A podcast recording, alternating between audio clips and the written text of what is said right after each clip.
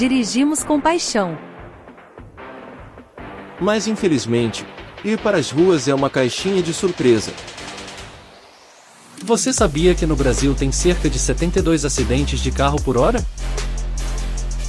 E se acontecer com você? Nós estamos aqui para te ajudar. Tem em mãos o aplicativo da Bateu, resolveu. Iremos te guiar na coleta de provas através do aplicativo. Receba de forma gratuita em até 24 horas a resposta se você foi o causador ou a vítima do acidente. E aí, gostou? Baixe agora mesmo o aplicativo Bateu Resolveu. Conte conosco. Olá, olá! Sejam todos muito bem-vindos a mais um episódio do programa Conect Trânsito. O programa que conecta quase tudo ao trânsito. Para você que ainda não me conhece, meu nome é Rodrigo Vargas de Souza, sou apresentador do Conect Trânsito e também o mantenedor do canal Rodrigo Vargas Psicologia e Trânsito. Se você ficou curioso, quer conhecer um pouco mais do meu, meu trabalho, convido você a escanear esse QR Code aí que está na sua tela e vai estar tá conhecendo um pouquinho dessas duas obras aí. O primeiro, o efeito Transformers em Trânsito, que é um ensaio sobre a humanização da máquina e a mecanização do humano. E o segundo e mais recente aí é o livro A Indústria, que são percepções de um agente de trânsito. Para você que estiver nos acompanhando e ficar conosco até o final do programa, eu vou liberar um super cupom aí com um desconto para você adquirir essas duas obras aí num, num combo super especial, certo? Então, sem mais delongas, quero chamar a nossa convidada, já cumprimentando os nossos amigos aí que nos prestigiam, Kleber Braga e Domingos, Domingos Dantas, pelo YouTube, pelo LinkedIn, pessoal também que tiver pelo Facebook, aí um grande abraço, inclusive no canal da nossa convidada também. Então, senhoras e senhores, recebam com muito carinho minha grande amiga e colega Stefânia Alves. Stefânia, seja muito bem-vinda ao programa. Muito obrigada, boa tarde a todos, boa tarde, Rodrigo, obrigada pelo convite. Espero que hoje seja um papo muito gostoso, tranquilo. Vamos falar de um assunto que a gente gosta muito, né? Trânsito. Com certeza vai ser, vai ser demais. E tenho certeza que vai ser pouco tempo para tamanho conhecimento aí da nossa convidada. Certo? Antes da gente começar a apresentar, falar um pouquinho mais da história da Estefânia, quero convidar vocês para conhecerem, agora que conheceram já o nosso nosso primeiro apoiador aí, que é o Abateu Resolveu, né? Aplicativo que entrega em até 48 horas um laudo pericial do seu sinistro de trânsito Quero conhecê-los também, eu quero convidá-los também, vocês, para conhecer a Filos Editora, que também é outra apoiadora aqui do canal, editora pela qual eu publiquei meus dois livros aí. Se você, assim como eu, assim como a Estefânia também, gosta de escrever, tem um sonho de publicar algo aí, tem algo guardado, engavetado, e tem o sonho de, de tornar isso um livro, não fecha, não fala com nenhuma outra editora sem antes falar com a Filos Editora. Dá uma olhadinha um pouco do trabalho deles. A Filos Editora é uma editora independente, um selo editorial independente. Estamos atuando por volta de quatro anos e meio no mercado literário, auxiliando novos autores a se lançarem e produzindo livros físicos a baixo custo. A nossa sede editorial fica em Cerqueira César, onde eu moro, uma cidadezinha no interior do estado de São Paulo, e nossa sede gráfica fica em São Paulo, aqui mesmo, na capital devido à logística, mas entregamos para o Brasil todo, inclusive para países de fora, como Angola, Portugal, Espanha e assim por diante. Filos, projetando pensamentos. Tá aí então Filos Projetando Pensamentos, nossa outra apoiadora aí do canal, certo? Então, sem mais delongas, vamos para o nosso primeiro quadro para saber um pouco mais da história aí da nossa convidada. Nosso primeiro quadro que é o Conectando os Pontos. Né? Fala para nós aí, Stefania, como é que surgiu esse interesse pela área do trânsito? Como é que tu começou? Quais, quais foram os caminhos aí que te trouxeram até aqui? Sou pedagoga, né? Me formei em 96, já faz um tempinho, porque eu não sou novinha, não. Aliás, em 2006. Eu comecei em 96, terminei em 2006. Eu levei 10 anos para fazer pedagogia, tá? Na época, eu fazia quatro, três matérias e, concomitantemente, fiz contabilidade. Mas a minha, minha paixão mesmo é, é pedagogia.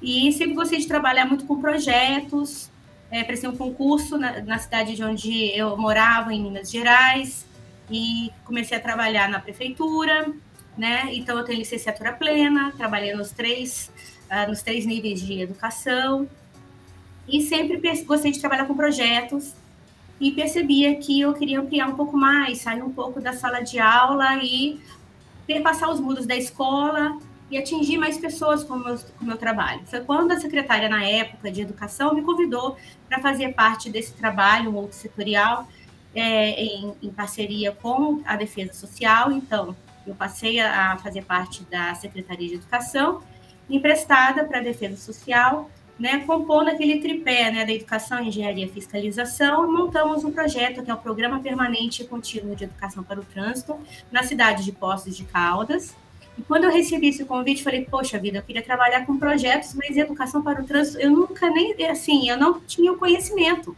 Porque durante a minha formação, eu não recebi nada sobre educação para o trânsito, nem como tema transversal, nada, né? Então, comecei a estudar, comecei a ler e me apaixonei, porque o trânsito faz parte da nossa vida. Todos nós já ficamos indignados alguma vez na vida com algum acidente, algum atropelamento, alguma coisa que tenha acontecido com uma pessoa conhecida.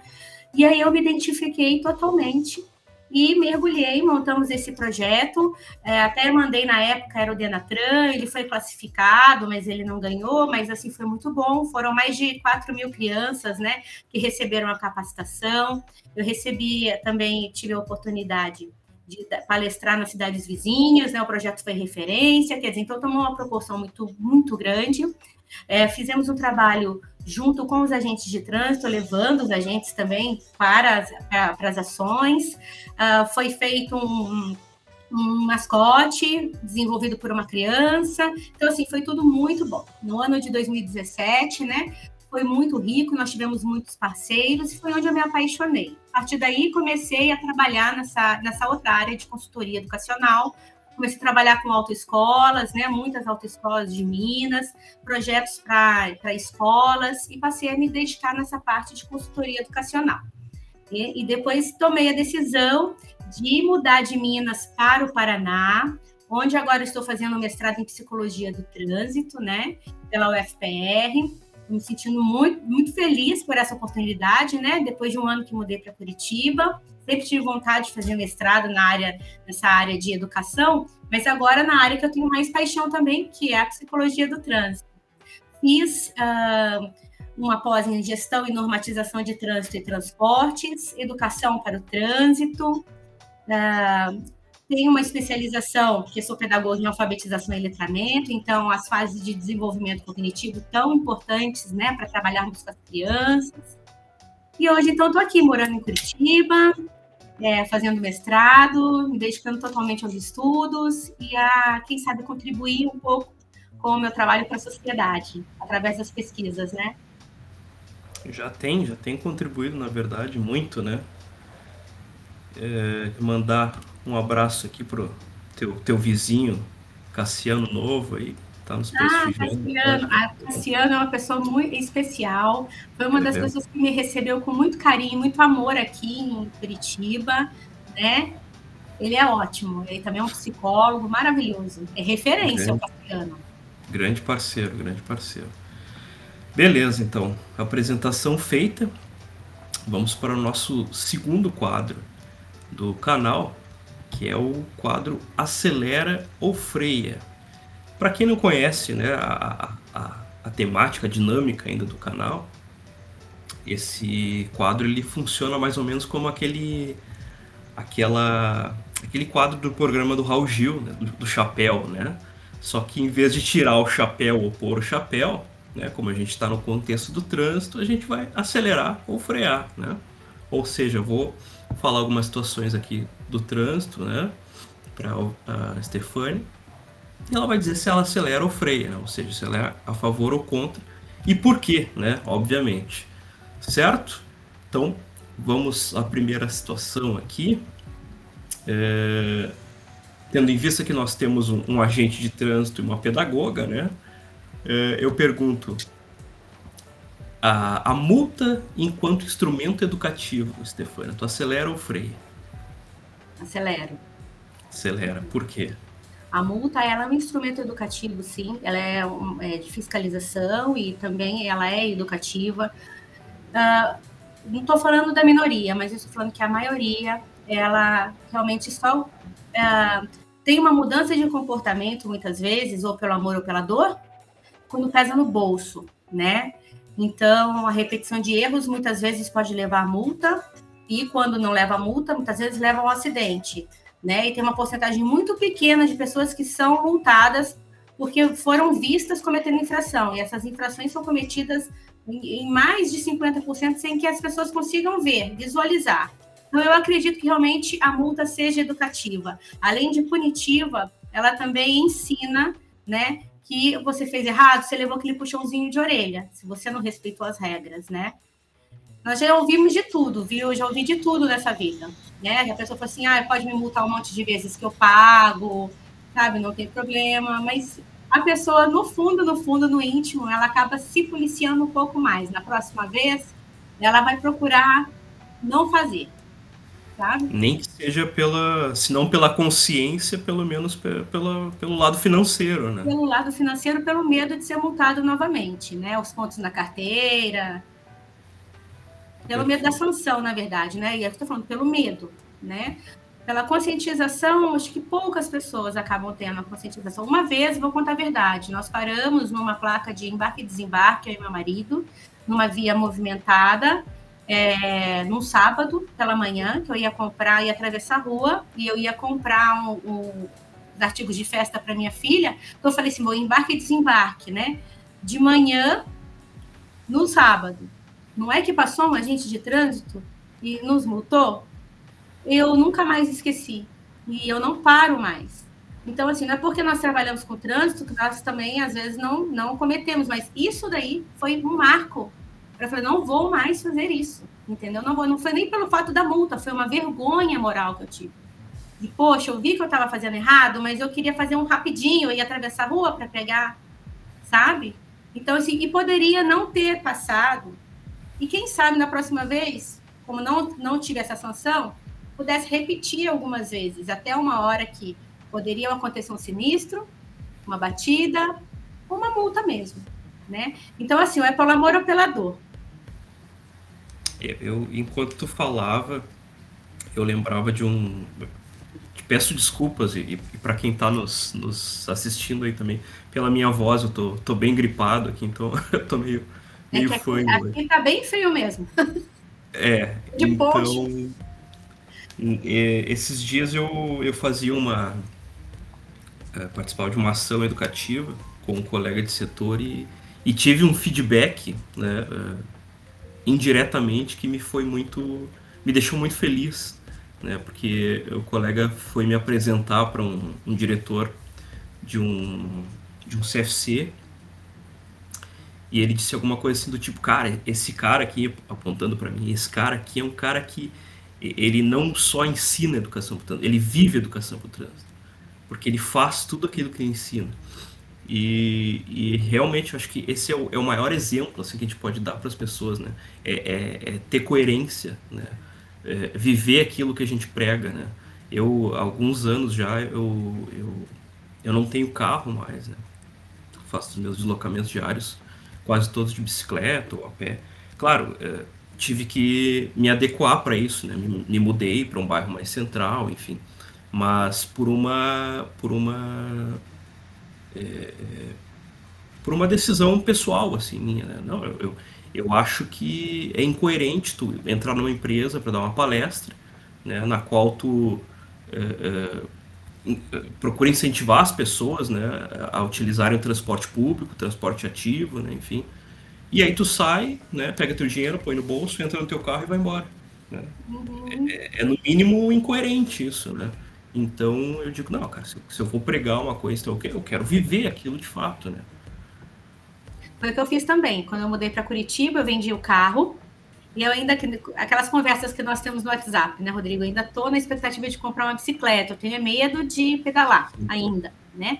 Mas assim, eu, eu dirigia sempre, dirigi, tive moto também, né? Então, assim, eu vendi o carro, eu não tenho mais. Também moro numa área central, onde tudo eu consigo resolver em 15 minutos, né? E muitas vezes vou para o UFPR a pé. Então, assim, é uma boa caminhada, e então a gente acaba se adaptando. É lógico que não vamos falar que, ah, poxa, é, tem certas situações que te facilitaria a vida ter um carro, mas você vai criando esse hábito, sabe? Tanto que meu marido tem carro. Quando eu tenho a oportunidade de dirigir o carro dele, eu faço de tudo para não dirigir. Então, a gente já cria esse hábito, sabe? E realmente nós temos que viver aquilo que nós falamos. E as nossas experiências que nós passamos ao longo do tempo, elas serviram para é, nos deixar cada vez mais assim ligados e conectados com a educação para o trânsito. Não tem como nós falarmos de alguma coisa sem sermos aquilo.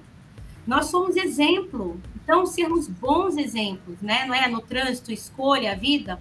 Então, se nós estamos trabalhando com trânsito, nós temos que escolher ser, sermos bons exemplos. Imagina você depois de uma palestra onde você acabou de falar se beber não dirija, aí você vai para um bar, confraterniza com seus amigos e cada um volta para casa dirigindo. Isso é uma coisa realmente não tem coerência, não tem, não tem nexo, né?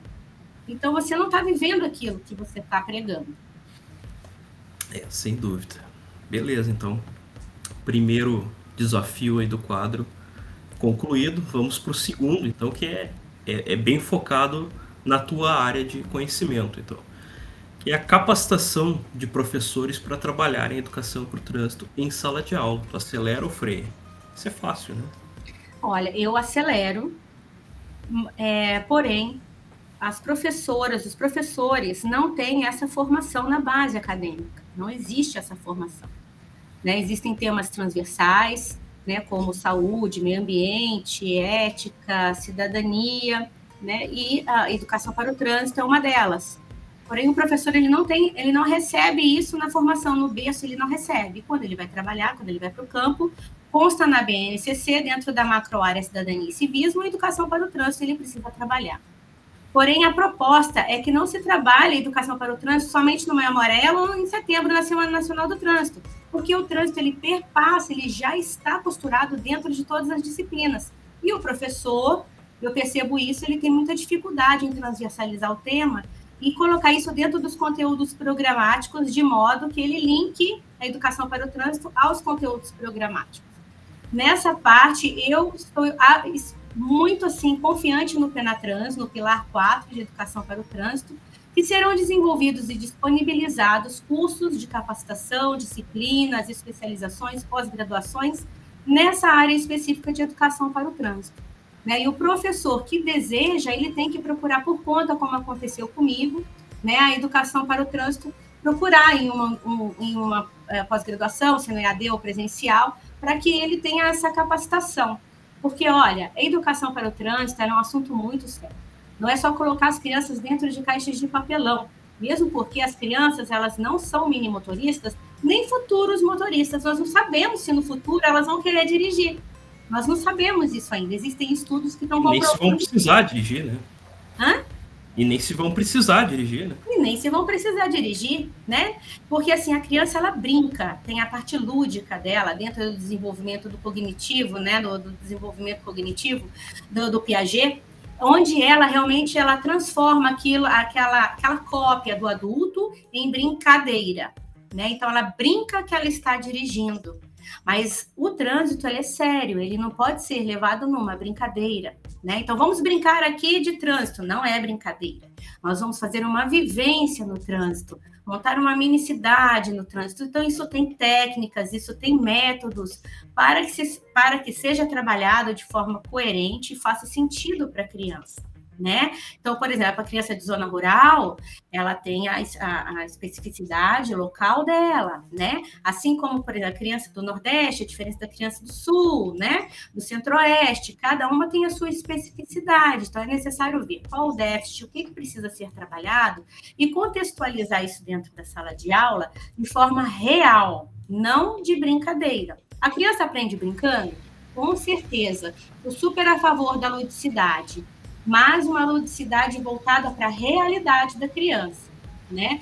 Então, eu até postei esses dias na minha rede social. Vamos transformar a caixa de papelão, que é um carrinho, em uma bicicleta, né? De, de, de papelão que seja. Ela é ciclista, ela é pedestre, ela anda de skate, de patins, né? Mas onde ela deve andar? Em todos os lugares? Não há condições. Da nossa época para cá, Rodrigo, nem vou falar quanto tempo, né? Para não entregar a idade, ah, nós podíamos brincar assim, na rua, né? De carrinho de rolemã, de bete. As mães, as pessoas sentavam ali na calçada, conversavam. Hoje em dia, até uma rua sem saída é muito perigosa, né? Quintuplicou a quantidade de veículos, de motos, né? Então, quer dizer, está muito perigoso. Então, é, é perigoso para as crianças brincarem. Então, é necessário saber onde que se anda, como é que se anda, o que se deve fazer de forma real. Senão, a criança, infelizmente, vai achar que ela está podendo brincar de trânsito. Pode, mas na ludicidade, na atividade não direcionada.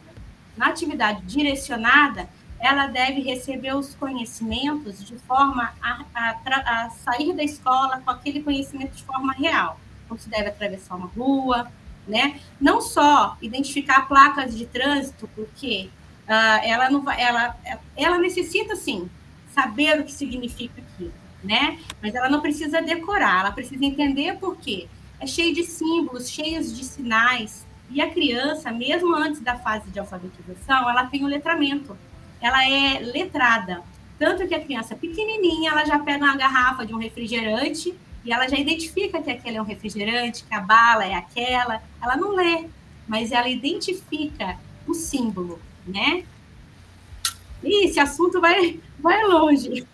Elas são as representações simbólicas para a criança, né? É, é, e, e isso é muito importante. Por isso que eu sou a favor da educação para o trânsito desde a formação ali, acadêmica do professor. É, sem dúvida. Eu, é, isso é uma, é uma prática também que a gente aqui em Porto Alegre já aboliu há muito tempo, né? Que é os circuitinhos, né? Com os carrinhos e tal. A gente é, gosta de pensar que a gente tem que trabalhar a espacialidade da criança, né? Não a espacialidade da lata. Né? A criança inserida no trânsito, como ela já está, né?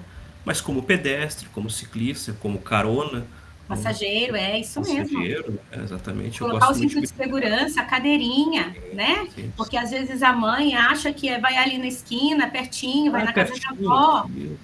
É. E, e, e, acontecem tantos acidentes ali a menos de 100 metros, né? Da, da é casa. Eu gosto de brincar quando eu, eu, eu, a gente vai em escolas, falar com crianças, digo assim, pessoal, é, vocês já têm habilitação? Aí eles, não, não, mas quantos anos precisa ter? 18. Ah, tá. Mas eu vou contar um segredo para vocês. Vocês já podem dirigir. Aí eles ficam me olhando assim, é? Ah, o azulzinho diz que a gente já pode dirigir. Eu digo, sim, bicicleta, né? para estimular essa, essa, essa ideia de que eles já estão no trânsito, eles já fazem parte do trânsito. Eles não Isso. precisam esperar uma habilitação, esperar ter 18 anos para se inserirem no trânsito. Né? Eles, Olha, e a bicicleta. Precisam se cuidar a partir de hoje. Né? Ela desenvolve habilidades e a coordenação motora fina, a coordenação motora, a espacialidade, a lateralidade, a noção de equilíbrio. A bicicleta é essencial, assim como patins, né? Então, estimular bastante, fazer as professoras, por exemplo, um dia de bicicleta na escola, um dia de patins, sabe? Um dia do skate também, olha as habilidades né, que a pessoa tem que ter no skate, né? Então faz aquelas manobras todas. Isso tudo é muito bom para a parte cognitiva da criança, até na parte de aprendizagem na escola, na parte da escrita, de amolecer a mãozinha, sabe? De deixar a criança um pouco com é, a, a escrita no papel. A criança que não tem lateralidade nem noção espacial, a professora escreve no quadro quando, a, quando ela passa para a linha de baixo, porque acabou o quadro, a criança também passa no papel. A criança não tem noção de escrita, faz uma letra grande e uma pequena. Então, a criança com essa dificuldade, ela não sabe atravessar a rua. Uma criança que não amarra o próprio cadarço não tem noção nenhuma para poder fazer uma travessia. E isso daí não sou eu que falo, são estudos científicos que comprovam, tá? É muito é, é, esse movimento de você dar o laço, aquilo são conexões sinápticas que acontecem lá no cérebro, né, que conectam e a criança ela cerebral, né? Hum? É plasticidade cerebral, né? Tu criar Isso. novas conexões, novas sinapses. Né? E a criança tem a plasticidade cerebral, né, até os 14, 15 anos. Ainda tem estudos aí que comprovam, né, que, que que ainda está tá avançando um pouco mais. Né? Hoje em dia, a adolescência, na nossa época, né, terminava com 17 anos, hoje em dia está se estendendo um pouco mais. É. Beleza, então. Desafio concluído, vamos para a terceira etapa aqui do nosso quadro, talvez a mais polêmica aqui, né, que é a seguinte. É, diz respeito quanto ao, ao, atual sistema de formação de condutores, Stefânia. Acelera ou freia? Freio freia. Por quê? É, é a necessidade de uma reformulação nessa formação de condutores. Nós estamos vendo aí pessoas cada vez mais imprudentes, impacientes, e você sabe, né, a gente, depois que, que tira a nossa habilitação, aí que nós vamos aprender a dirigir. Não adianta você falar. Você aprende a dirigir, você aprende a fazer fazendo. É no dia a dia ali, né? No embate, é pela luta de uma vaga, é para o trânsito, é aquele morro complicado, né, da sua casa ou de, de, algum lugar. Então, é no dia a dia que a gente aprende a dirigir. E a, a forma como é feita, essa formação de condutores, ela está sendo ineficiente. Nós estamos vendo aumento, na verdade, dos, dos incidentes, das imprudências, sabe, das mortes. Então, não que a formação seja o salva-vidas, né? Eu acredito que a formação deva vir desde ali da escola, né, como base na parte de cidadania e civismo, trabalhando a, a, parte de responsabilidade com as crianças, ensino fundamental 1 e 2, ensino médio, passando ali para o ensino é, superior.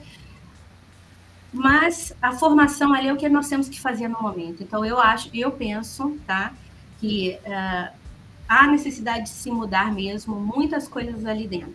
A forma como se deve fazer, a metodologia, a didática e até a forma prática. Então, é, é, uma, é bem polêmico mesmo, essa é a minha opinião.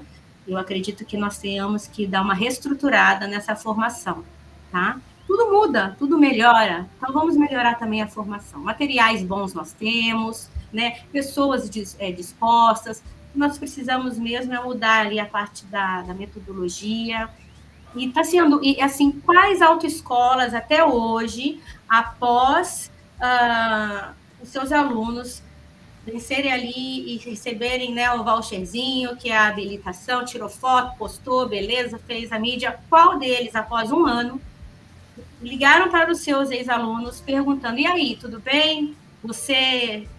Eu quero o seu feedback. Tem ponto na carteira? Não tem? Matou alguém? Não matou? Atropelou? O que, que você fez é, depois que você é, conseguiu a sua habilitação? Feedback, um ano após ter retirado a Talvez o, o, próprio Detran é, pudesse dar esse feedback para as autoescolas, né, como uma, uma espécie de avaliação, né? Olha só, a gente fez um levantamento aqui, a gente viu que 60% dos alunos de vocês se envolveram em acidentes já no primeiro ano, durante a, a, a provisória. Né? Exatamente, nós já eu sabemos isso durante a provisória. É. Nós já é. sabemos que muitos pais, né? E aconteceu isso comigo, eu sempre conto histórias, porque realmente aconteceu isso comigo. É, eu ganhei de presente de aniversário de 18 anos minha carteira de habilitação. Só que meu pai falou para mim, eu morava em São Paulo na época, você estuda e você passa de primeira. Não passar, você trabalha para conseguir. Então, eu estudei, decorei aquele livrinho, aquelas coisas todas. Fiz, fiz as aulas, precisei de um pouco mais de aula, porque eu nunca tinha dirigido antes. E, de primeira, eu tirei minha carteira de habilitação. Porém, só fui aprender a dirigir mesmo quando eu estava na rua ali, que eu falei, nossa, não aprendi não aprendi, meu Deus, eu tenho a carteira de habitação e eu não, eu faltava, eu estava, eu, eu tinha uma imperícia total. Eu, eu, sabe, cheguei, infelizmente, a bater carros, entendeu? Por quê? Porque eu tinha, eu, eu não tinha noção espacial, fazer, fazer a baliza, hoje em dia já sou, já sou boa, tá? Mas assim, eu, eu tinha essas dificuldades. E em nenhum momento, depois que eu tirei minha carteira de habilitação, a, a própria autoescola, que fez tanta propaganda e tudo, me ligou, me retornou, sabe? É necessário. Se a pessoa ainda está tendo alguma dificuldade, antes que aconteçam coisas piores, ou ele tem que fazer um curso de reciclagem, penso eu, tá? E ele poderia, sim, tá tendo mais aulas, está tendo uma capacitação melhor, voltar à autoescola e falar, olha, eu acho que mesmo com a carteira de habilitação, eu ainda preciso ter algumas outras aulas. Eu ainda preciso, eu estou tendo dificuldade. Né? Porque tem gente que tira a carteira de habilitação num veículo e não consegue dirigir outro. Tem muita dificuldade, né? E agora com os carros automáticos também, né? A pessoa começa a dirigir carro automático, mas não consegue mais dirigir carro manual porque fica aquela coisa automática do próprio veículo tá mudando. E agora, então, com os carros autônomos, né? O que será que vai acontecer? É, é, concordo contigo, acho que é, é, é o, o processo, o sistema como um todo, né? Não é colocar a culpa em A ou em B, né? Não, não é o instrutor, ou A, é o CFC. Eu Mesmo acho que é, é, é, reestruturar todo o processo, né? Eu costumo isso, dar o um é exemplo do, do, do aluno, né? A, a gente, a gente é, é, é, quase injusto, né? Mais do que injusto, é, é culpar é, A ou B, porque o sistema todo, né? É uma engrenagem. É, é, como, é como se tu quisesse tentasse ensinar medicina para um aluno que chega na faculdade praticamente sem saber ler ou escrever, né? Então é, é então, impossível é, formar faltou, um condutor né? exemplar, né? Faltou ali, teve uma lacuna lá atrás, né? Então, é assim, não estou culpando nem o dono de autoescola, nem né, nada. E assim, eu só estou questionando o seguinte: é, eu não vejo, não vi ainda, por exemplo, dono de autoescola ou até o Detran fazer esse feedback sabe? Não. Buscar esse feedback. Nunca e aí depois, depois que ele conseguiu a carteira dele, aí tem a provisória. Depois, depois ele conseguiu a permanente, né? Um ano depois, busca esse aluno novamente, busca esse condutor novamente, sabe? Como ele está, faz uma pesquisa, entendeu? E a parte também, viu, Rodrigo, da psicológica, sabe? Do teste psicológico, psicotécnico. Não fala mais psicotécnico, fala, como é que fala? Avaliação psicológica. Avaliação avaliação psicológica também. Você faz uma vez. Só que é o seguinte, as pessoas ao longo da vida, elas sofrem traumas, perdem pessoas, ficam desequilibradas, né? Tem depressão, principalmente pós-pandemia. Seria necessário que todos passassem pelo menos uma vez por ano por um processo psicológico ali, por, um, por uma avaliação mínimo, né? psicológica, né? tá? Porque assim, tem pessoas que tomam medicamento que não podiam estar dirigindo e dirigem. Existem remédios para pressão que elas deixam a pessoa um pouco confusa, sonolenta. Uh, para até rinite alérgica, existem medicamentos que é muito perigoso a pessoa está conduzindo e ela também eu fica faço, Eu faço essa analogia com a revisão do veículo, né? É, muitos especialistas em segurança viária é, afirmam que uh, o ser humano é responsável por 90% né, dos acidentes de trânsito, ou dos incidentes, né? Então, como é que a peça que mais gera acidentes no veículo, né, que é aquela que fica entre o banco e, e o volante, ela pode ser revisada de, a cada 10 anos, né? E o veículo, que em tese é o que mais menos gera acidentes, ele tem que ser revisado todo ano, né? Tem alguma coisa errada aí, né? Inclusive sobre o de perder o, o, a garantia do veículo, né? Excelente analogia, nossa, excelente. Parabéns. É isso mesmo. E, e, nós mudamos ao longo de um ano para cá. Pega tuas fotos, pega tua vida o ano passado, é, antes da pandemia, pós-pandemia, né? O que está acontecendo? Então, as pessoas precisam. Isso daí pra, para garantir a segurança de todos. Não é para ficar ninguém tomando conta da vida do outro, se está doente, se não está. Não é isso, é para garantir a segurança e a harmonia no trânsito, porque nós nos mostramos no trânsito através uh, da anonima, uh, da anonim, sabe? do anonimato. Anonimato. Através do anonimato. Nós é, né, estamos dirigindo e tal, então a pessoa nos freia, nos fecha, a gente não está muito bem naquele dia, xinga. Então nós nos mostramos mesmo no trânsito. Pode ver, se você está com uma pessoa conhecida ou com seu chefe, com uma pessoa, você se controla no trânsito. Mas você está sozinha, você com você mesmo, a sua máscara cai. E aí, você mesmo naquele momento, você, não uma persona, você ali. E aí, quando você está sozinho com você mesmo, como você é? Você é como quando você está com a sua mãe no trânsito, com seu chefe, com seu amigo? Vamos nos analisar. Porque a, a nossa conduta, o nosso exemplo é aquilo que a gente tem para poder mostrar para o próximo, estando sozinho ou não. O certo é certo, mesmo que ninguém esteja vendo. Perfeito. Beleza, então chegando ao final, quase ao final do nosso programa aqui, vamos para o nosso último quadro, que é O Povo Quer Saber. Quadro aí onde nossa audiência manda as perguntas aí para os nossos convidados. Que eu tô, uh, confesso, estou pensando seriamente aqui em mudar para o nome do quadro para o Alex Clay quer saber, porque é, é o nosso, nosso telespectador cativo, que está sempre conosco, sempre participando, toda semana mandando perguntas. E essa semana ele mandou a seguinte pergunta: Qual a melhor forma de educar para o trânsito? A melhor forma de educar para o trânsito é através do exemplo, é sermos exemplo daquilo que nós estamos falando, foi o que nós conversamos agora né? Então, escolha sempre fazer o que é correto, escolha sempre ser, é, contar boas histórias, ser bom exemplo daquilo. Tem métodos e práticas, né, exclusivas para a educação, educação para o trânsito. Porém, você sendo coerente naquilo que você faz é o melhor método, né? Agora, depende também a faixa etária, né? Se se for a faixa etária, se for criança, tem um, um, um, jeito de trabalhar, se for adolescente, outro, adulto, outro, né? Mas seja sempre exemplo. É a melhor forma para você trabalhar a educação para o trânsito. Porque tem sempre alguém te olhando, tem sempre alguém que inspira em você. Beleza, beleza. Ótima resposta aí, Stefania.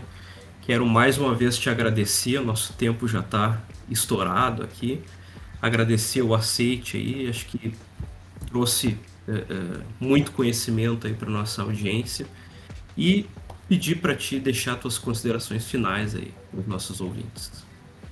Eu quero terminar falando que a segurança no trânsito ela está diretamente ligada ao nível de desenvolvimento econômico e social dos países, tá? Vamos fazer com que a nossa segurança, o nosso trânsito seja bom, seja harmônico. Isso não depende do outro, isso depende de nós mesmos, das nossas ações individuais em prol do coletivo, né? Então, repetindo novamente, no trânsito, escolha a vida, escolha voltar vivo para casa, escolha compartilhar bons momentos e faça do trânsito um local onde que não seja o fim, e sim o meio o meio sempre para te levar e te conduzir para todos os lugares. Obrigada, Rodrigo, pela oportunidade, viu? Eu que agradeço o aceite, muito muito enriquecedora a tua participação no nosso programa. Conforme prometido aí segue o, o a promoção aí para super combo aí, super desconto para adquirir minhas duas obras. E para você que nos prestigiou até o finalzinho, agora convido a retornar na semana que vem, quando eu vou estar tá recebendo essa super fera aí direto lá do Pará, que é o, o nosso grande Vender, Vender Moraes. Ele que é secretário adjunto de segurança institucional lá do município é, onde ele mora, certo? Vai estar tá falando um pouco aí para nós da sua experiência e das suas funções, das suas atribuições lá nessa secretaria. Agradeço mais uma vez, Stefânia, todos que estiveram conosco aí, Kleber, Márcio, uh, Márcio mandando parabéns aí. O, quem mais? Rapidinho aí, um abraço a todos. Tatiane, o Mauro também, todos os, os seguidores aí, certo? O Mauro é o Mauro Gil? Mauro, Mauro Gil, ele mesmo. Ah, um beijo, Mauro Gil. Mauro Gil também me recebeu aqui em Curitiba com muito carinho, a Jo, a esposa aí. dele, são pessoas que eu gosto muito. Nosso amigo Cassiano também. Cassiano. Olha, olha, olha só quem está nos prestigiando, Stefânia. Celso Mariano. Nossa, esse acredito que até hoje eu não conheço o Celso pessoalmente. Ah, tá eu mudei brincando. pra cá, eu falei pra ele que eu iria lá, eu ia fazer uma loucura, ia de repente lá, mas eu falei, ele é muito ocupado. eu não O vou, Celso nossa. um queridão. Uma, mas marca com ele, eu tenho certeza que ele vai te receber de portas abertas lá. Ai, que bom, Um grande obrigada. Certo, pessoal. Então, um abraço até a semana que vem. Tchau, tchau. Tchau, tchau, obrigada.